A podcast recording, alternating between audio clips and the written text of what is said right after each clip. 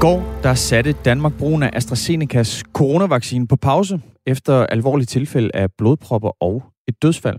Det skal, der skal nu øh, undersøges, om der er en sammenhæng der. Forløbigt så er øh, brugen af AstraZenecas vaccine i Danmark blevet suspenderet i 14 dage, mens øh, sundhedsmyndighederne undersøger, hvad der foregår. Samtidig med det, ja, så, øh, så meddelte Sydkorea, at de nu vil øge brugen af AstraZeneca-vaccinen. Og det sker, øh, det sker altså efter en, en undersøgelse af 11 personer, som, øh, som er døde efter at have modtaget AstraZeneca-vaccinen. Den er nu blevet frikendt i, i Sydkorea. Vi kigger nærmere på den sydkoreanske undersøgelse, når vi cirka 20 minutter over 6 stiller om til, til Seoul. Og der kan sagtens være mennesker, der hører det her morgenprogram, der faktisk har fået et skud af AstraZeneca-vaccinen. Det er klart, det her, den type nyheder, den giver stof til eftertanke. Men øhm, under alle omstændigheder, så hører vi meget gerne fra dig, hvis du har fået en øh, portion af den her vaccine, som er mistænkt, men altså ikke dømt på nogen som helst tænkelig måde, for at øhm, give så alvorlige bivirkninger, at man kan dø af det. PT er den altså øh, sat på pause. Hvis du har fået en AstraZeneca-vaccine, så øh, skriv lige til os på 1424. Man starter med R4 og et mellemrum, og så sender den afsted. Skriv gerne, hvem du er, men du kan være anonym, hvis du har brug for det. Helt sikkert. Og så er det jo øh, i går, at vi markerede, at det var et år siden, at Mette Frederiksen og regeringen lukkede landet ned på grund af coronasmitte. Og for landets småbørnsfamilier, der betød det, at forældre og børn skulle vende sig til en noget anden hverdag, hvor man lige pludselig tilbragte rigtig meget mere tid sammen derhjemme. Hele dagen. Det Nationale Forsknings- og Analysecenter for Velfærd, VIVE, de udkommer i dag med en rapport, som kortlægger hverdagskonsekvenserne for landets familier med, med små børn? Under nedlukningen, der var der knap en fjerdedel af børnene, som havde et øh, skærmbrug, der overstod øh, det maksimalt anbefalede niveau. Vil du overveje at købe en kopi af Dansk Designmøbel, hvis det kun kostede en femtedel af normalprisen? Der noget tyder på, at øh, du vil gøre det. I hvert fald er der en ny undersøgelse, der viser, at hver tiende dansker har købt danske kopimøbler inden for de sidste fem år. Selvom det er ulovligt at sælge dem i Danmark, så kan man købe dem helt lovligt. Øhm, lidt over halv syv, der taler vi med Maria Fredenslund, som er direktør i Rettighedsalliancen. En interesseorganisation, der kæmper for at beskytte blandt andet danske designers rettigheder. Vi skal selvfølgelig tale med hende om, øh, hvorfor det er et problem, at nogle mennesker køber de her øh, kopimøbler, som er lovlige. Du lytter til Radio 4 morgen. I studiet er yours truly, Kasper Harbo og Christian Magnus. Velkommen til, og god fredag. Godmorgen.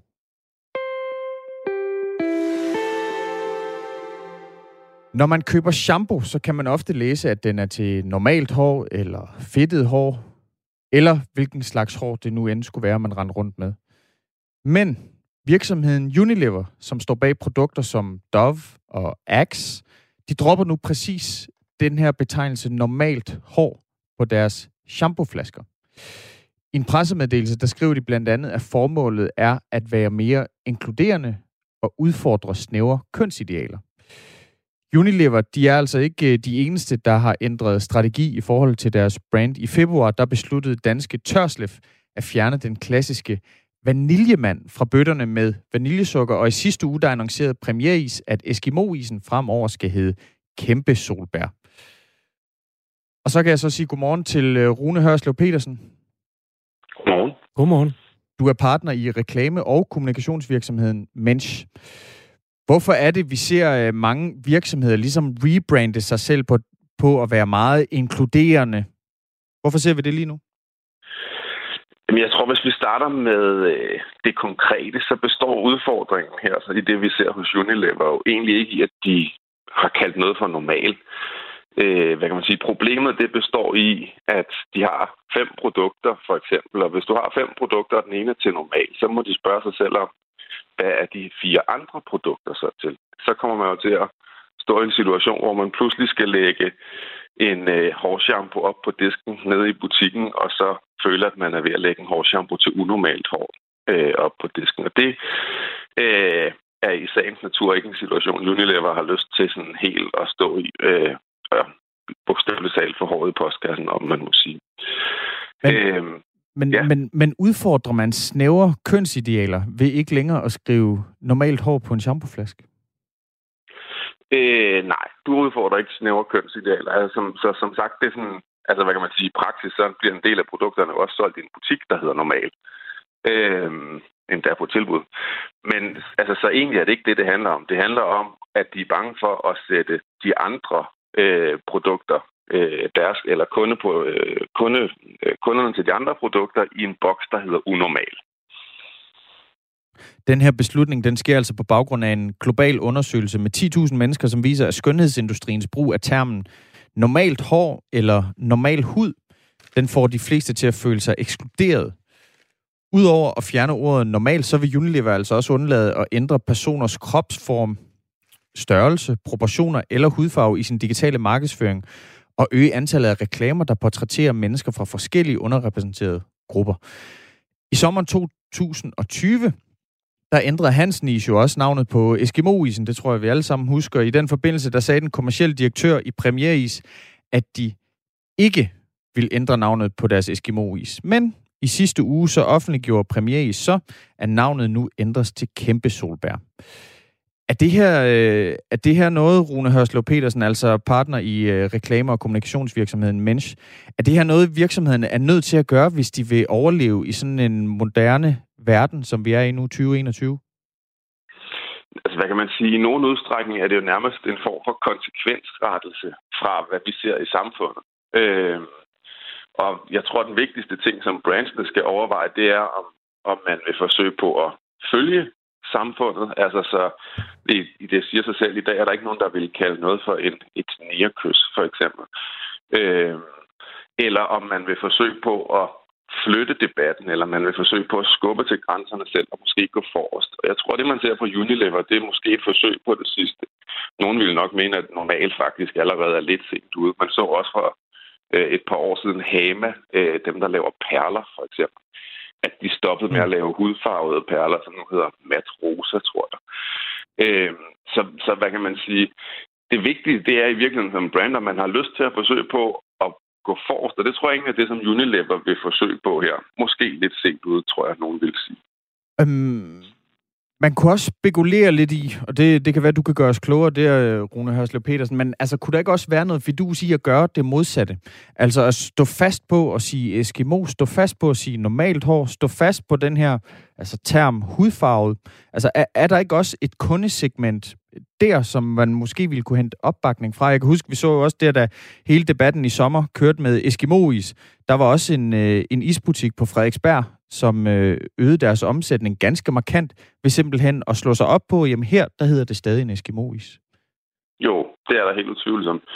Og øh, hvad kan man sige, dit eksempel viser egentlig meget godt forskellen. Fordi Unilever, de har et produkt, der skal appellere til stort set alle danskere, og den lille isbutik på Frederiksberg, den kan godt leve med, at der er nogle få, som synes, at øh, den er helt fantastisk, eller det er helt fantastisk, hvad de laver. Det er egentlig det, der gør, at den ene er nødt til at lave noget bredt, og den anden, den kan øh, slå sig op på en lidt mere speciel holdning.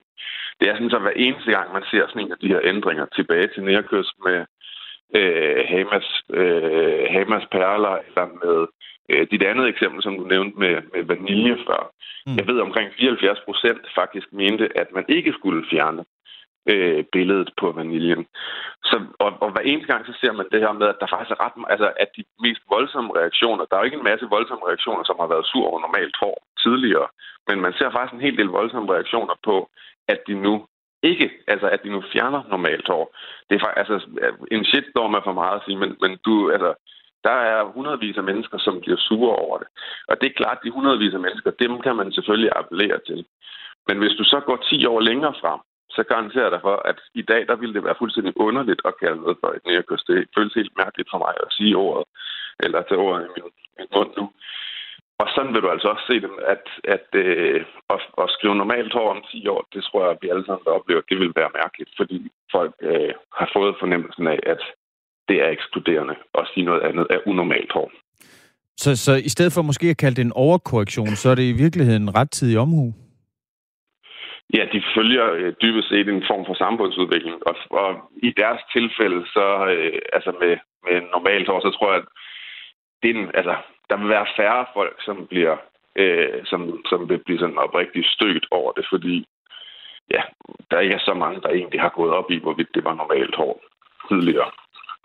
Det kan det være. er jo, hvis du ændrer ordet undskyld, jeg afbryder dig, Rune. Øh, det er jo bare, fordi, jeg vil lige komme ind med en faktaboks på, hvad normal egentlig er. Fordi det, det er jo et øh, udtryk, der er vokset ud af medicin- og psykiatriverdenen. Øhm, man har jo startet med at have nogle afvielser fra det normale, og så har man haft brug for at finde ud af, hvad normal egentlig betyder.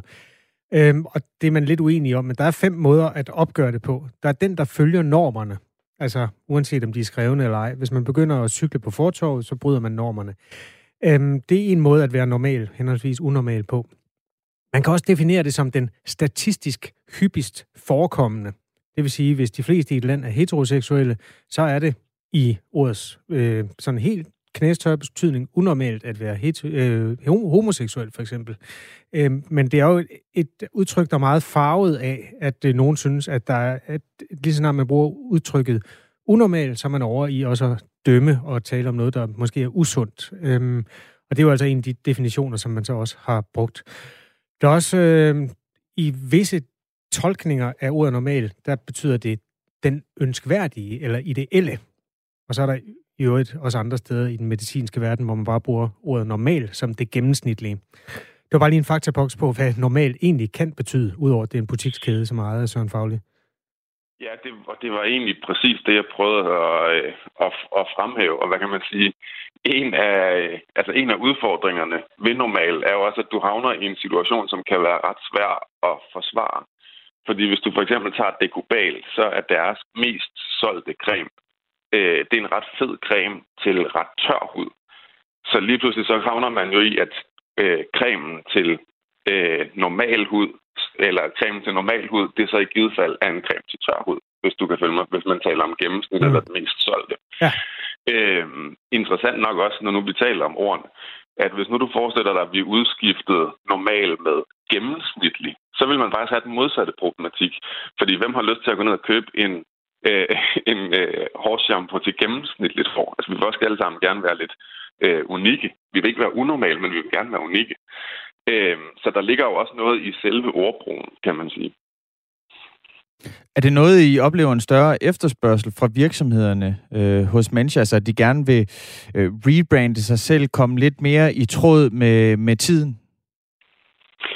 Øh, jamen, hvad, altså hvad kan man sige? Jeg tror, det, eller det er sjældent, at der er nogen, der kommer og siger, hvordan, øh, hvordan sørger vi for at være politisk korrekt. Hos Mensch arbejder vi mere med at prøve at sige, hvordan kan vi være med til at definere, hvad der er politisk korrekt, øh, eller skubbe grænserne for, hvad der er øh, det politisk korrekte, end at forsøge på at følge dem. Øh, og det er egentlig noget, som man kan sige går hele vejen tilbage øh, til dengang øh, en flødebold hed nærkød, fordi dengang der kom der for eksempel, hvis du kan huske, politikens drengekors øh, reklame, øh, hvor du havde sådan en, en, et, øh, en stribe af øh, brune drenge, som øh, stod og skulle og fik en ordentlig røffel af deres sang der, og endte med i virkeligheden, at øh, alle blev taget på fordommene og opdaget, at de skulle synge, øh, der er et yndigt land. Øh, og det er egentlig det, som, hvad kan man sige, som vi, som vi generelt ville forsøge på at sige. Det vil jeg også sige til Unilever, øh, at det interessante er ikke, om de fjerner normalt hår. Det interessante for dem, det er, om de kan være med til i virkeligheden at, at, øh, at lave den her mangfoldighedsbølge, som de i virkeligheden også forsøger på med mange af deres andre ting, som handler om den mere sådan, naturlige skønhed end, end, øh, end det billede, som man måske tidligere har set i kulørte blade. Tak fordi du var med, Rune Hørslev Petersen. Det var sammen så lidt. Tak. Partner i reklame- og kommunikationsvirksomheden Mensch. Klokken den er 19 minutter over 6. Skolelærere fortæller, at jorden er rund, for så ekskluderer de dem, som mener, at den er flad. Skriver vores lytter Arne i en sms. Ja, så må de fortælle, at jorden er rund. Nå, der er et spørgsmålstegn der. Ja, okay. Øhm, Må de fortælle, at jorden er rund, så ekskluderer de dem, som mener, at jorden er flad. Spørg Arne retorisk, uden til at svare på det. Ronny, han øh, har også øh, skrevet ind, han skal hygge i aften. Han skriver, i aften vil jeg spise en Eskimo-is, en nærebolle, se Pippi Knæstrømpe, høre Shubidua og vaske mit hår i normal shampoo, samt sniffe vaniljesukker med den sorte mand. Stop nu, skriver altså Ronny. Godmorgen, Ronny. Godmorgen. Tak fordi I lytter med. Vi skal til Sydkorea, Kasper. Ja, og det er jo fordi Sydkorea står med i en, lidt større målestok det samme, som vi står med her. Og så alligevel ikke, fordi Danmark har jo sat brugen af AstraZenecas coronavaccine på pause efter flere alvorlige tilfælde af blodpropper, og i et tilfælde et dødsfald hos personer, der havde modtaget denne vaccine. Og øh, det samme er sådan set sket i Sydkorea, hvor man netop har afsluttet en undersøgelse af en række dødsfald, som skete efter, at de afdøde havde fået første stik med AstraZenecas vaccine. Journalist Morten Søndergaard er i Seoul i Sydkorea. Godmorgen og velkommen til. Pæn godmorgen og mange tak. Hvad kan du fortælle om de her 11 dødsfald og de 11 mennesker, som øh, er, er døde efter AstraZenecas øh, vaccine er blevet injiceret i dem? Ja, altså det er jo, øh, der er 11 dødsfald, der er blevet offentliggjort, øh, som efter de har fået det første stik her af vaccinen.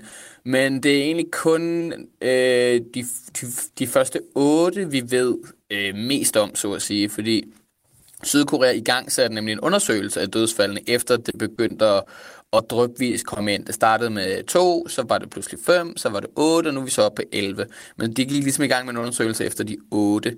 Øh, og det, som vi kan sige, er, at de alle sammen er nogen, der kommer fra nogle plejecentre. De kalder dem long-term care facilities her i Sydkorea, som er ligesom, det er, det er folk i alderen fra 50 til 60, men de er alle sammen indlogeret på nogle plejecentre. Øh, og de havde i forvejen en, øh, hvad skal man sige, en bred vifte af eksisterende problemer. Vi kender faktisk ikke den, speci- den specifikke årsag til dødsfaldet, fordi de har, de har foretaget nogle obduktioner, men de har faktisk ikke offentliggjort dem øh, af årsag til øh, hensyn til privatlivet. Men vi ved, at de ligesom har haft en bred vifte af, af eksisterende, eller nogle, nogle allerede underliggende problemer. Der har været tidligere tilfælde af blod, hjerneblødninger, der har været diabetes og hjerteproblemer for eksempel. Øhm, og så skal det selvfølgelig siges, at, at den her undersøgelse, som, som Sydkoreas regering har lavet, der siger de, at der ikke er noget sammenhæng mellem modtagelsen af vaccinen og dødsfaldene.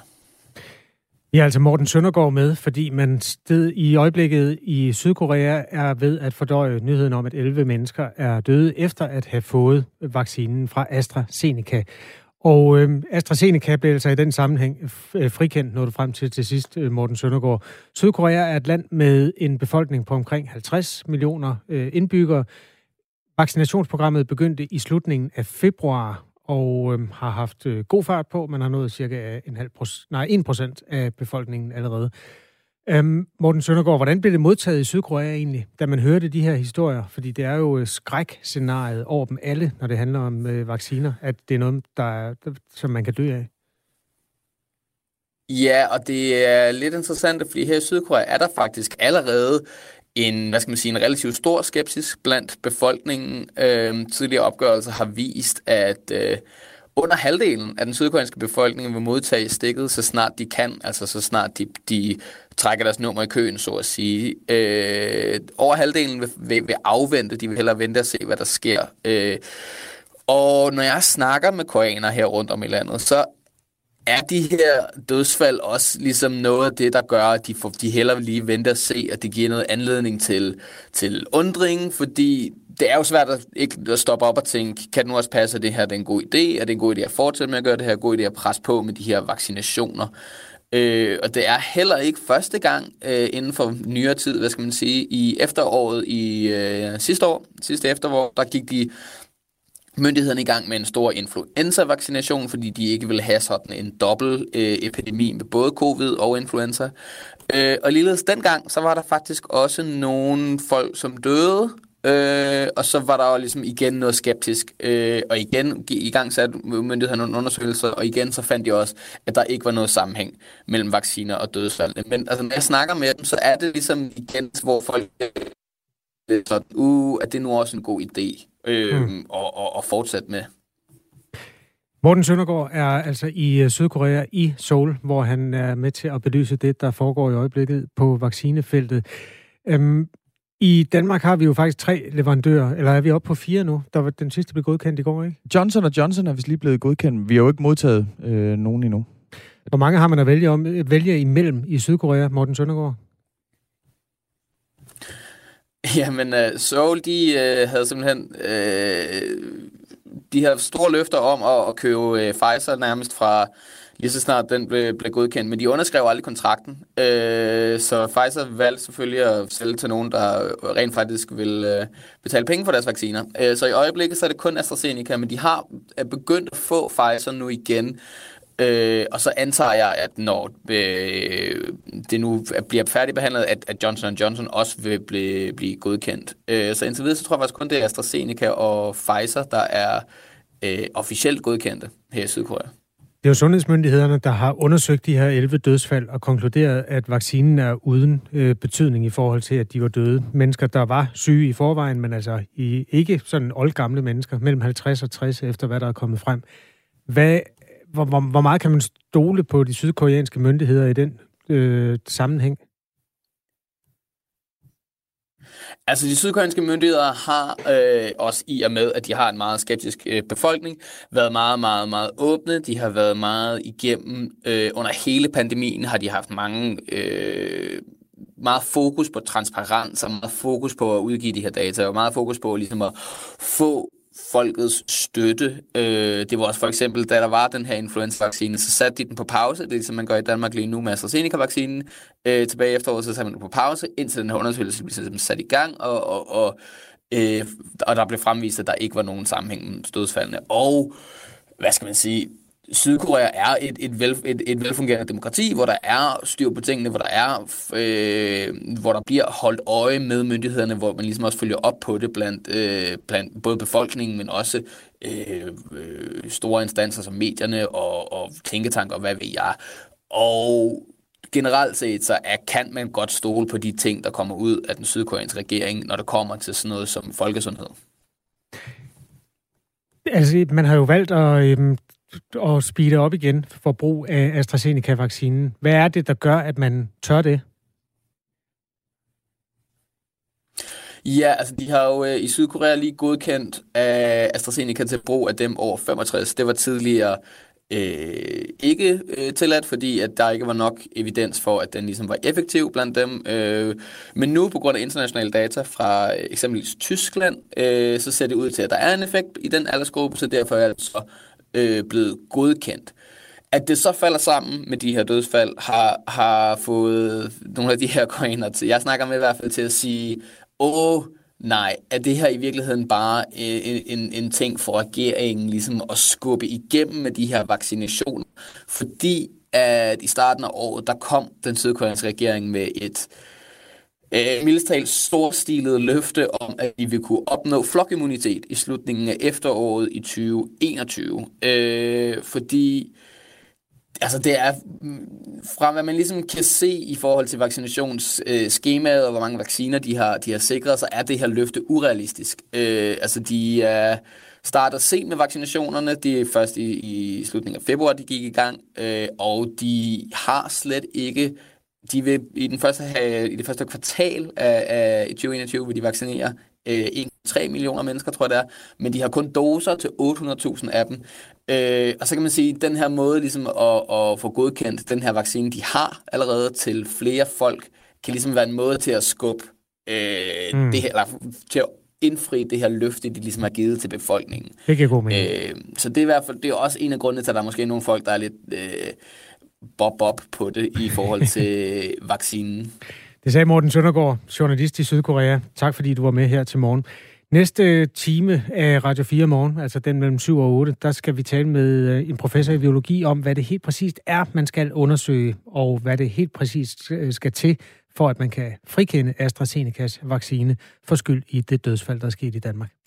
Og jeg kan lige sige, nu talte vi lidt om, øh, hvilke vacciner, der er godkendte i Danmark det er blandt andet den vaccine, der hedder Comirnaty, bedre kendt som Pfizer-BioNTech-vaccinen, der er godkendt. Så er Moderna godkendt til brug i Danmark, og så var der altså også AstraZeneca, som nu er blevet sat i bero forløb i 14 dage.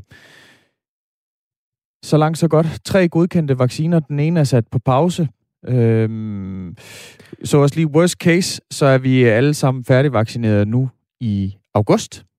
Øh, den dato den er altså blevet rykket fra slutningen af juli til midt i august. Og det skyldes altså øh, blandt andet, øh, at AstraZeneca nu de næste 14 dage altså er sat på pause.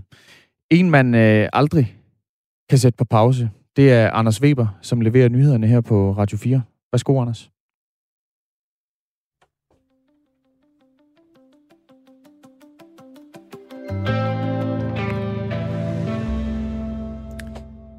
I næste måned kan der være godt nyt til børn og unge, der higer efter at komme i skole igen. Jeg tror, det er muligt i april måned at åbne op, sådan at alle børn og unge i princippet har en nogenlunde normal øh, skole- og undervisningsdag. Så kan der være nogle lokale udbrud, hvor vi bliver nødt til at lukke ned igen.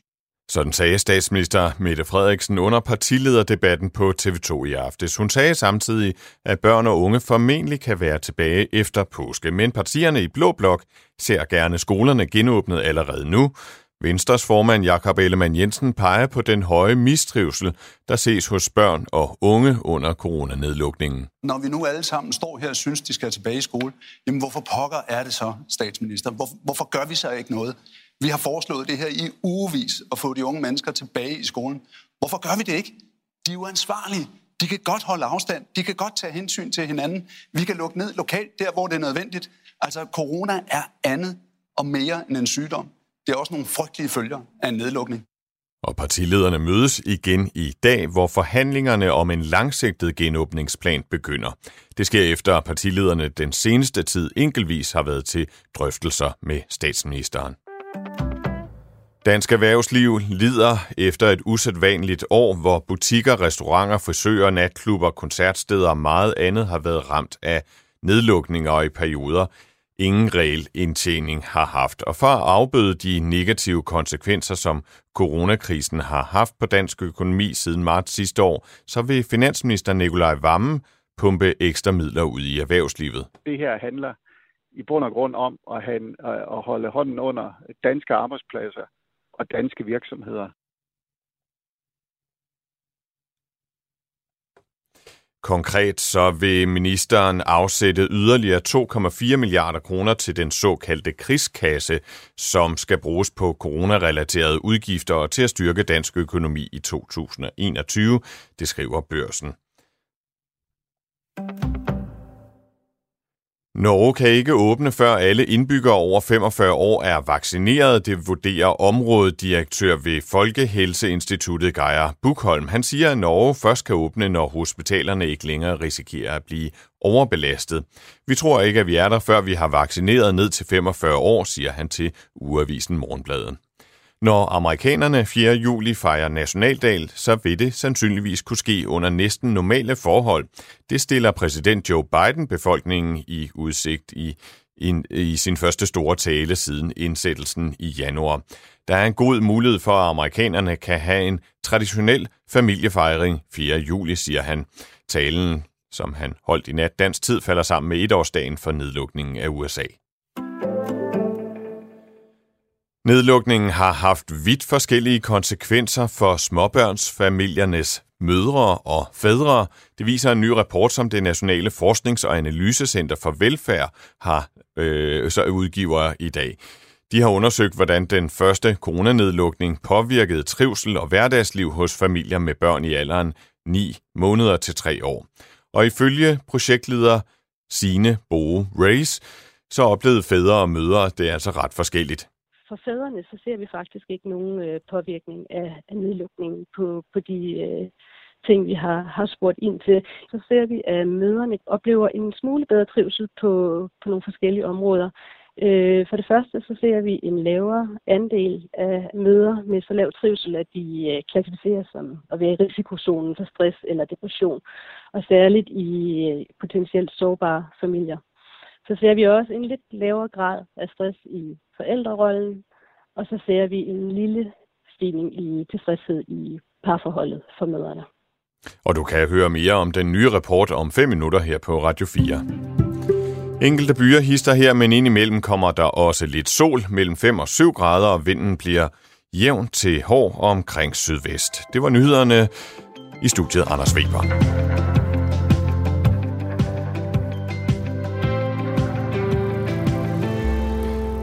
Hvorfor er der ikke en eneste journalist, der fortæller om de her bivirkninger også set, ses hos de andre vacciner, skriver Alexander i en sms til Radio 4 morgen. Øhm, bivirkningerne er jo altså blandt andet, at der er registreret et dødsfald i Danmark efter brugen af AstraZenecas vaccine. En kvinde er død af en blodprop. Og øh, Alexander er på rette spor. Der er øh, døde faktisk også mennesker efter vaccinationerne. Ikke i samme sekund, som de blev vaccineret, men i øh, januar døde et antal plejehjemsbeboere, øh, ikke nærmere defineret, efter, altså i kort tid efter, at de havde fået øh, vaccinen. Det, man konkluderede, var, at øh, der ikke var en lineær sammenhæng, men altså, at der er jo øh, bare mennesker med enormt svækket helbred på øh, plejehjemmene. Man indførte øh, kollektiv, ikke kollektiv, men øh, obligatorisk obduktion af de mennesker, der døde inden for syv dage efter øh, vaccinen, og man nåede altså frem til, at vaccinen var uden skyld i de dødsfald, der skete. Mariem har skrevet ind også øh, sådan lidt i samme boldgade. Har man undersøgt, om der er dødstilfælde i Storbritannien, efter de har fået AstraZeneca-vaccinen? Skriver altså Mariem på 1424 og starter sin besked med R4 og et mellemrum. Har man det? Undersøgt det i, i Storbritannien? Jeg så i hvert fald, at Storbritanniens udenrigsminister var ude at sige, på baggrund af de nyheder, der kom ud af Danmark i går, var han ude at sige, at de har fuld tillid til AstraZeneca-vaccinen. Daniel, han skriver, nu siger I, alle er vaccineret i efteråret. Jeg tror ikke på konspirationsteorier, øh, og at der er en stor plan fra verdenslederne eller tech-giganterne. Men vi kender fortsat ikke den langsigtede effekt eller eventuelle bivirkninger. Derudover vil jeg ikke vaccineres som sund 30-årig, når der fortsat ikke er tilstrækkeligt med vacciner i de fattige lande. Det er uetisk, konkluderer Daniel i en sms. Klokken er 24 øh, minutter i syv. Du lytter til Radio 4 morgen. I studiet Kasper Harbo og Christian Magnus. Godmorgen. Godmorgen.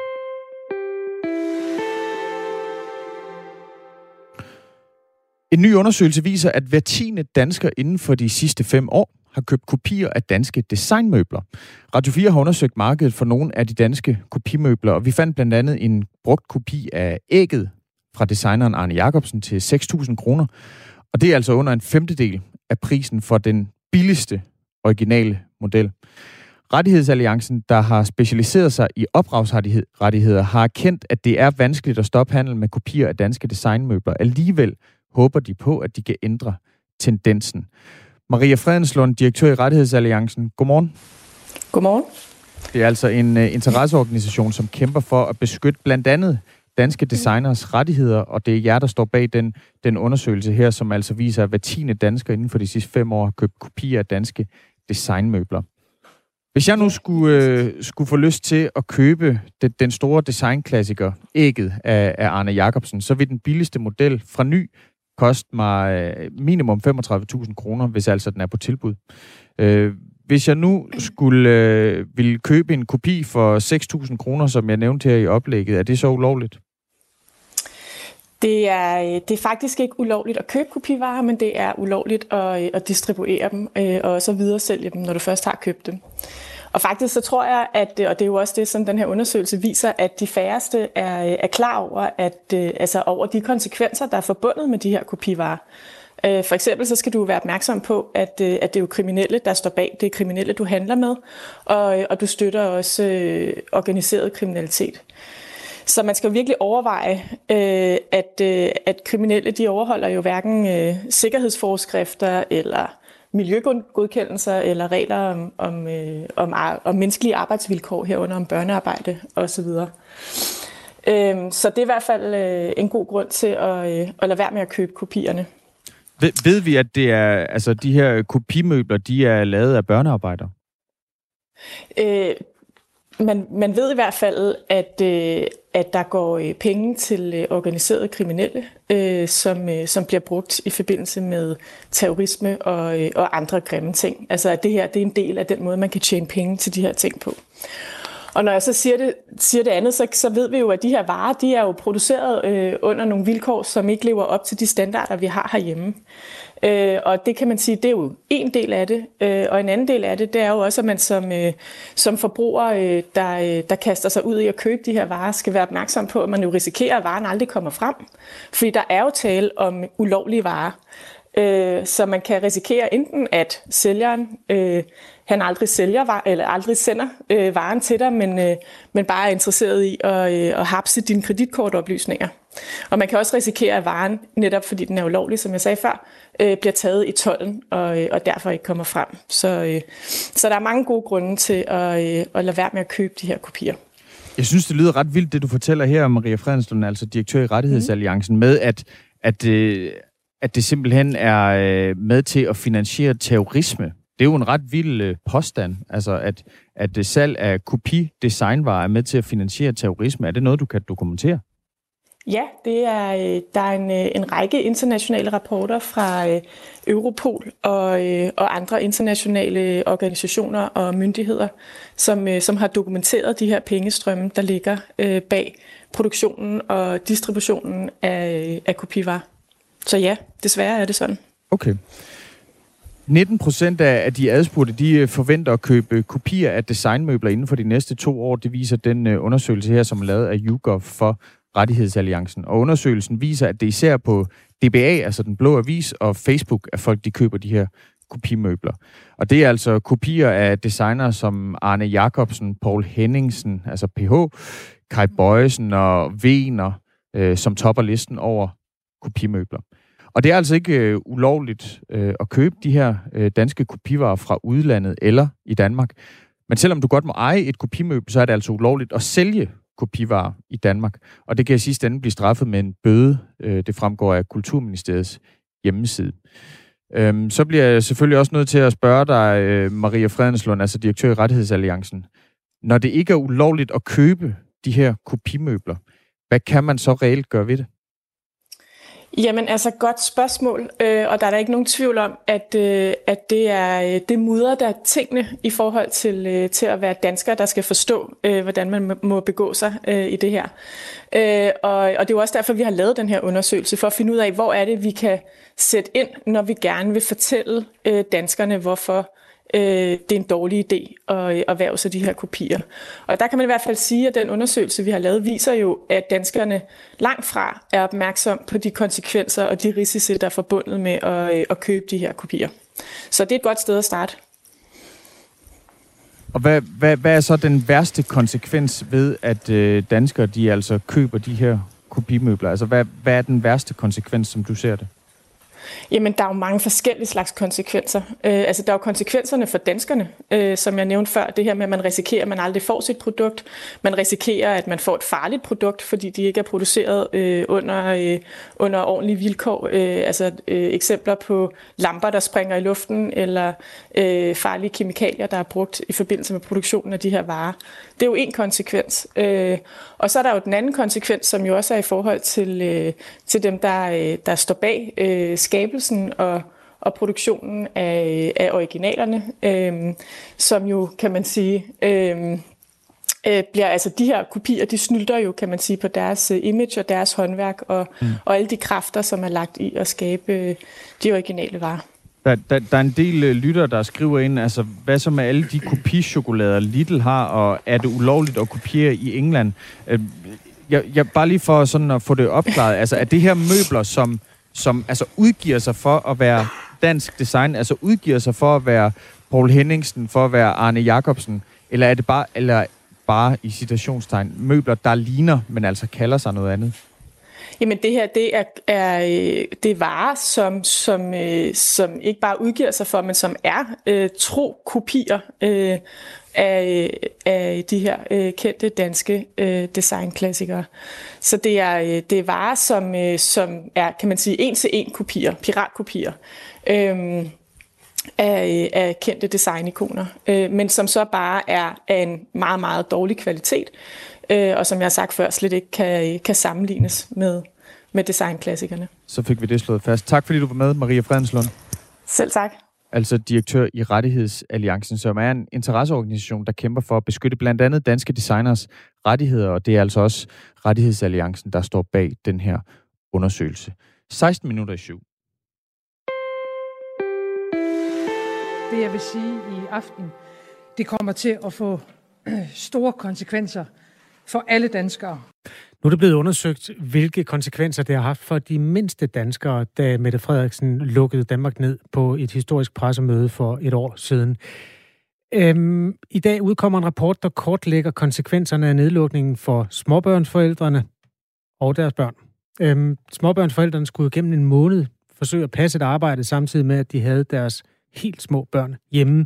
Det Nationale Forsknings- og Analysecenter for Velfærd, VIVE, har med projektet Trivsel og hverdagsliv i danske småbørnsfamilier under covid-19-nedlukningen i sidste års forår undersøgt, hvordan den her store nedlukning påvirkede trivsel og hverdagsliv hos de her familier, der har børn i alderen mellem 9 måneder og 3 år.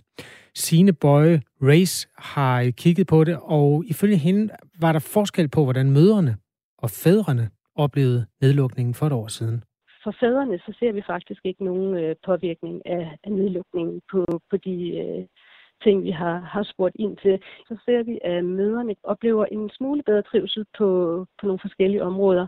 Øh, for det første så ser vi en lavere andel af møder med så lav trivsel, at de øh, klassificeres som at være i risikozonen for stress eller depression, og særligt i øh, potentielt sårbare familier så ser vi også en lidt lavere grad af stress i forældrerollen, og så ser vi en lille stigning i tilfredshed i parforholdet for mødrene. Småbørnsforældrenes trivsel var altså den samme, mens mødrene fik det en smule bedre. Ja, altså småbørnsfædrenes trivsel var den samme, mens småbørnsmødrene fik det en smule bedre under den første lockdown, som altså fandt sted for et år siden. Seniorforskeren her, Sine Boy Race, har et bud på, hvorfor det ser sådan ud forsigtigt bud kan være, at vi ved fra anden forskning, at møderne bruger mere tid sammen med de små børn, og også der er flere møder, der er, eller kvinder, der er deltidsansatte. Så måske kan det være, at møderne oplever, at, øh, at de i højere grad er, er sammen om, om flere af de praktiske øh, opgaver øh, i hjemmet, når fædrene også er hjemsendt. Nedlukningen af landets dagtilbud betød også, at hverdagen ændrede sig radikalt for de mindste børn. Og hvad er det så, man gør som forældre, når man både skal passe et Zoom- eller Teams-møde og passe et barn på samme tid? Man giver barnet en lille skærm. Under forårsnedlukningen, der så vi så en stigning i børnenes skærmtid, både blandt 9 øh, børnene og blandt 3 børnene. Og øh, under nedlukningen, der var der knap en fjerdedel af børnene, som havde et øh, skærmbrug, der overstod øh, det maksimalt anbefalede niveau, som for en treårig er en times daglig skærmbrug, og for Øh, børn på 9 måneder, der har vi sat det til øh, en halv time, så der også er rum til at videochatte med bedsteforældrene for eksempel. Men den stigning, vi ser, det er en stigning på 50 procent i forhold til den andel, man ville have forventet ud fra den udvikling, der var i 2018. Knap en fjerdedel af de mindste børn kiggede altså på en skærm i længere tid end maksimalt anbefalet. Og det var ikke kun børnenes brug af skærme, der blev mere hyppig under forårets første nedlukning, fortæller seniorforsker ved det Nationale Forsknings- og Analysecenter for Velfærd VIVE, Sine Boy Race altså her. Der er sket en lille stigning i andelen, der drikker alkohol flere gange om ugen, og det gælder både mødrene og fædrene. Øh, men til gengæld så ser vi så et fald i den andel, der typisk drikker fem eller flere genstande, det man kalder binge drinking, når de drikker. Småbørnsforældrene, de drak altså lidt hyppigere end under den første, eller de drak hyppigere under den første coronanedlukning. Lige en lille smule mere. Og det giver vel umiddelbart god mening, at der var færre, der, der drak sig helt ned, når nattelivet var lukket. Altså, man drak øh, hyppigere, men mindre doser. Her der er det vigtigt at sige, at rapporten altså netop kun siger noget om konsekvenserne af første gang, samfundet det blev lukket ned. Ifølge seniorforsker Sine Boy Race, øh, der er oplevelsen af den nedlukning, vi er på vej ud af nu, muligvis anderledes end de erfaringer, vi altså tog med os fra første gang Danmark lukkede ned? Man kan selvfølgelig godt forestille sig, at øh, oplevelsen kan være en anden efter et år med forskellige grader af restriktioner øh, og manglende mulighed for øh, sociale sammenkomster og hjemmearbejde. Sagde altså Signe Boy Race, som er seniorforsker og projektleder ved VIVE, som har kortlagt konsekvenserne af den første nedlukning, som landets småbørnsfamilier altså oplevede dem for et år siden. Og det er altså en historie, vi går videre med i, i næste time, når vi taler med en småbørns mor, og om hvordan nedlukningen den påvirkede hende og hendes familie. Og det gør vi altså i, i næste time. I midlertid så kan jeg sige, at klokken den er blevet 10 minutter i syv. Du lytter til Radio 4 morgen. Vi kan lige tage et par af de sms'er, der kom ind. for lidt siden, relateret til historien om snyd med mærkevarer, eller snyd er det jo ikke. Det er snyd at lave dem, det er ikke snyd at købe dem. En øh, kopi af et dansk designmøbel er en øh, god fortjeneste for den, der laver den, og det er altså også fuldstændig lovligt at købe den. Problemet er, at øh, nogle mennesker i den anden ende bliver snydt, og det var det, interviewet handlede om. Der er blandt andet en sms fra Arne, der så skriver sådan her. De snylder ikke på design, men de kæmper mod overpriser. Det er ikke piratkopier, men det er lovlige produkter fra lande i Europa, som ikke har samme strenge regler om designrettigheder, som vi har. Der er således ikke evidens for at tale om kriminelle producenter. Jeg er lidt skuffet over, at I lod den kvindelige spindoktor slippe afsted med den slags udokumenterede påstande, skriver Arne. Og så skriver Jens her, sig det nu, som det er. Der er rettighedshaver, der mister penge, i stedet for at trække kortet om sikkerhed, børnearbejde osv. Og der blev jo henvist til nogle rapporter fra blandt andet Interpol, øh, som ligesom var gået... De havde fuldt pengene, øh, hvor, man, øh, hvor hun øh, i hvert fald hævdede, at, at de penge, som producenterne bag de her kopier af danske designmøbler, at det blandt andet var penge, der var med til at finansiere terror, at det var møbler, som var blevet til øh, via børnearbejde. Mikkel får lov at øh, slutte den her strøm af sms'er med beskeden her. Jeg er ret øh, ligeglad med, om private betaler fuld pris for dansk design, men når et firma vil knuppe sig med dansk designs internationale ry i håb om, at det smitter af, så kan de fandme ikke være bekendt at købe andet end det oprindelige produkt. Man skal betale for det, man vil tjene penge på. Skriver Mikkel.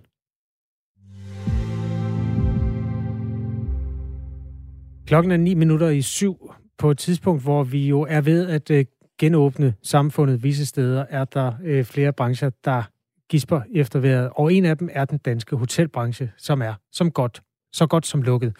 Nye tal fra Danmarks Statistik viser, at 9 ud af 10 udenlandske hotelovernatninger er væk.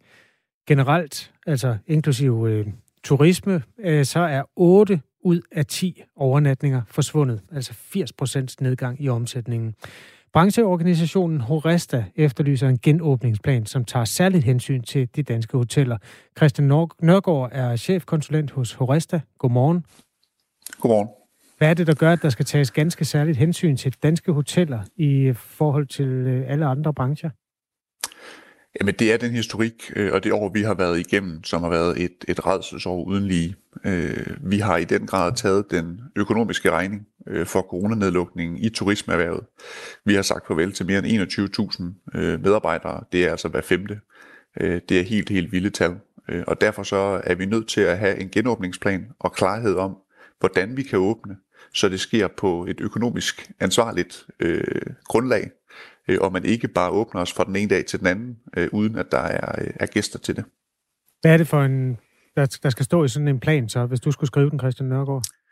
Jamen det er selvfølgelig både noget horisont, altså hvornår vi kan forvente at åbne, men det er også på hvad for et grundlag. Øh, Øh, for eksempel øh, har vi jo øh, det seneste år været underlagt til lukketid i restauranterne. Øh, det er rigtig svært at drive en rentabel forretning, øh, når man skal lukke tidligere, øh, eller når man skal holde øh, eller have mange øh, kvadratmeter per gæst, så man ikke kan lukke så mange ind. Øh, så hele den her kombination af, hvad er forretningsgrundlaget, kontra hvad for en hjælp man kan få, det er der altså nødt til at være klarhed om. Fordi vi har nogle virksomheder, som har optaget rigtig meget gæld, og som er enormt pressede. Og hvis man øh, lukker dem ud i en genåbning, men med meget høje restriktioner uden hjælp, så ser vi altså øh, endnu flere konkurser. Der er ingen, der ved, hvornår Danmark kan åbne fuldstændig igen. Er det ikke fair nok?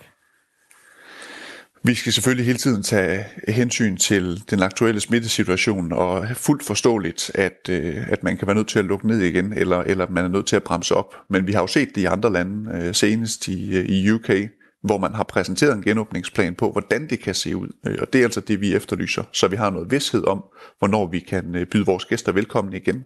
Og øh, ordrebogen lige nu er jo tom, altså forårets konfirmationer, bryllupper og arrangementer med videre, men de er jo for længst skudt enten hen lige før sommerferien eller efter. Så skal der være noget at vende tilbage til, så er vi altså også nødt til at give danskerne og de udenlandske gæster for den sags skyld noget håb om, at vi kan komme tilbage til en hverdag igen jeg tror det var i går eller i forgårs, at øh, Mette Frederiksen, hun, øh, hun øh, sagde, at hi, hun øh, med regeringen og Folketingets partier altså vil frem, fremlægge en, en langsigtet plan for genåbningen af Danmark. Altså hvad der kan åbne, hvornår og under hvilke forudsætninger. Det kommer hun, det bliver altså fremlagt øh, senest den 23. marts. Og i den plan, der kommer det jo sikkert også til at fremgå, hvornår øh, I kan åbne, og sikkert også under hvilke omstændigheder. Er det egentlig ikke bare, øh, bare at vente på den plan? Det er det, du efterlyser, er det ikke det, Christian Nørgaard? Det er både den plan på, på lang sigt, og så er der jo altså også nogle ting, øh, som vi ser her nu, øh, sagtens kan åbne. Nu var I inde på til at starte med, at, øh, at 8 ud af 10 øh, hotelgæster er forsvundet i, i januar måned.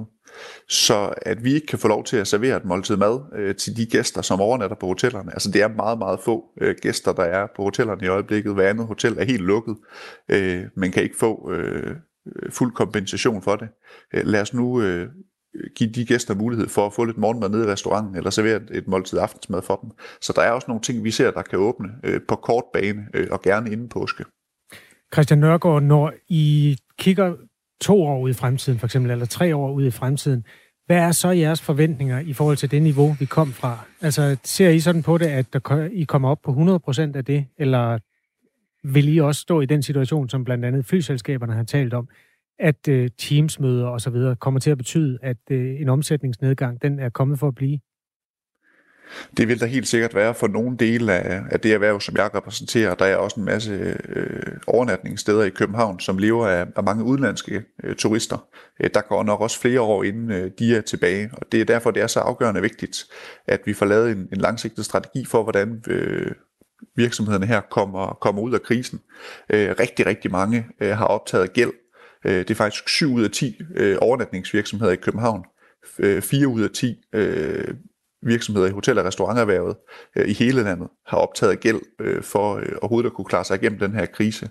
Og der er rigtig, rigtig mange, som øh, har valgt at udskyde momsbetalingen, øh, og først skal betale den tilbage i 22.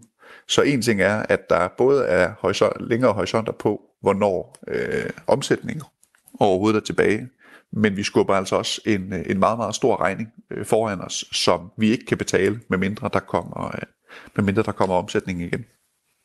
Øh, vi talte med Dansk Erhverv øh, tidligere på ugen, som altså også øh, gerne ser en genåbning, hvor der fortsat er hjælpepakker til rådighed for virksomhederne. Er det noget, du ser nødvendigt for øh, hotel- og restaurationsbranchen?